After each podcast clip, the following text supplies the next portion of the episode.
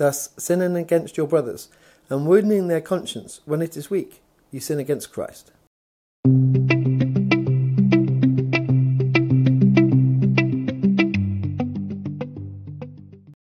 Paul here is writing to the Corinthians and he is talking about idol food, not food, food that is just idol, but food that is sacrificed to idols. And this is quite a confusing time.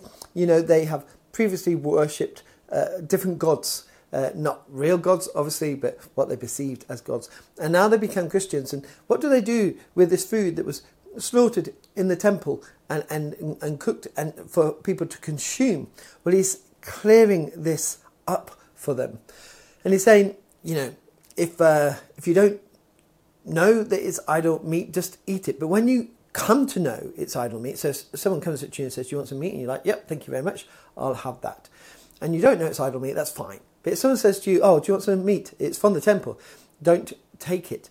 And one of the reasons for this is because there are, he says, and this is where we get our verse today, there are brothers and sisters who uh, they have weak consciences and they still are struggling with this and they still are believing in these other gods and what the meat really represents. And, and so if you knowingly eat this idol meat in front of them, it's going to uh, really, really confuse them because you're supposed to be living a different life. We're, we're called uh, today, as they were then, to live counter contrary to the world.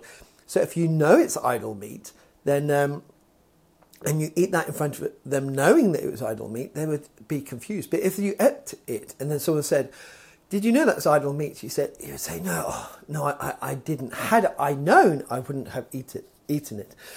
And, and what he's saying here is, if you do that, you are wounding their conscience because their conscience is weak. It's, he said before, it's, it's defiled.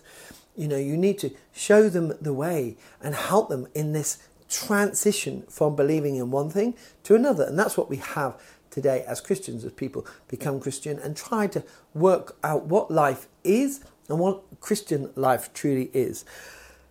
But going on, he doesn't just say that you are wounding them and sinning against them, but you are sinning against Christ himself. So, actively knowing you're doing something that would make a brother or sister stumble in their faith, you are actively sinning against Christ.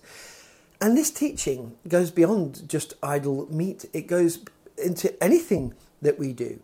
That if we have a, brother and sister in Christ who is struggling in their faith, maybe or maybe just became a Christian, and then we start living a life and, and, and doing things that aren't Christian in front of them, then we not only are being really unhelpful to them and becoming a stumble block to them, but we are sinning against Christ. It is that serious. It is we are actively sinning against Christ.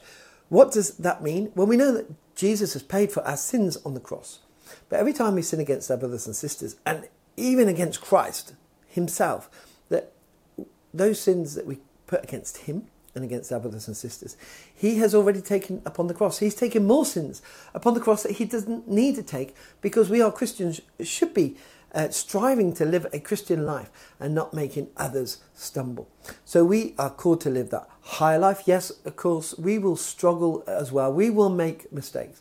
But when we know this, we actively have to uh, try not to uh, live the way the world is as we are called as Christians to be obedient to God's word, live the way that He's called us to live and especially if we are amongst other Christians, that we mustn't do anything to make them stumble and to sin against them because we are sinning against Christ. Let us pray.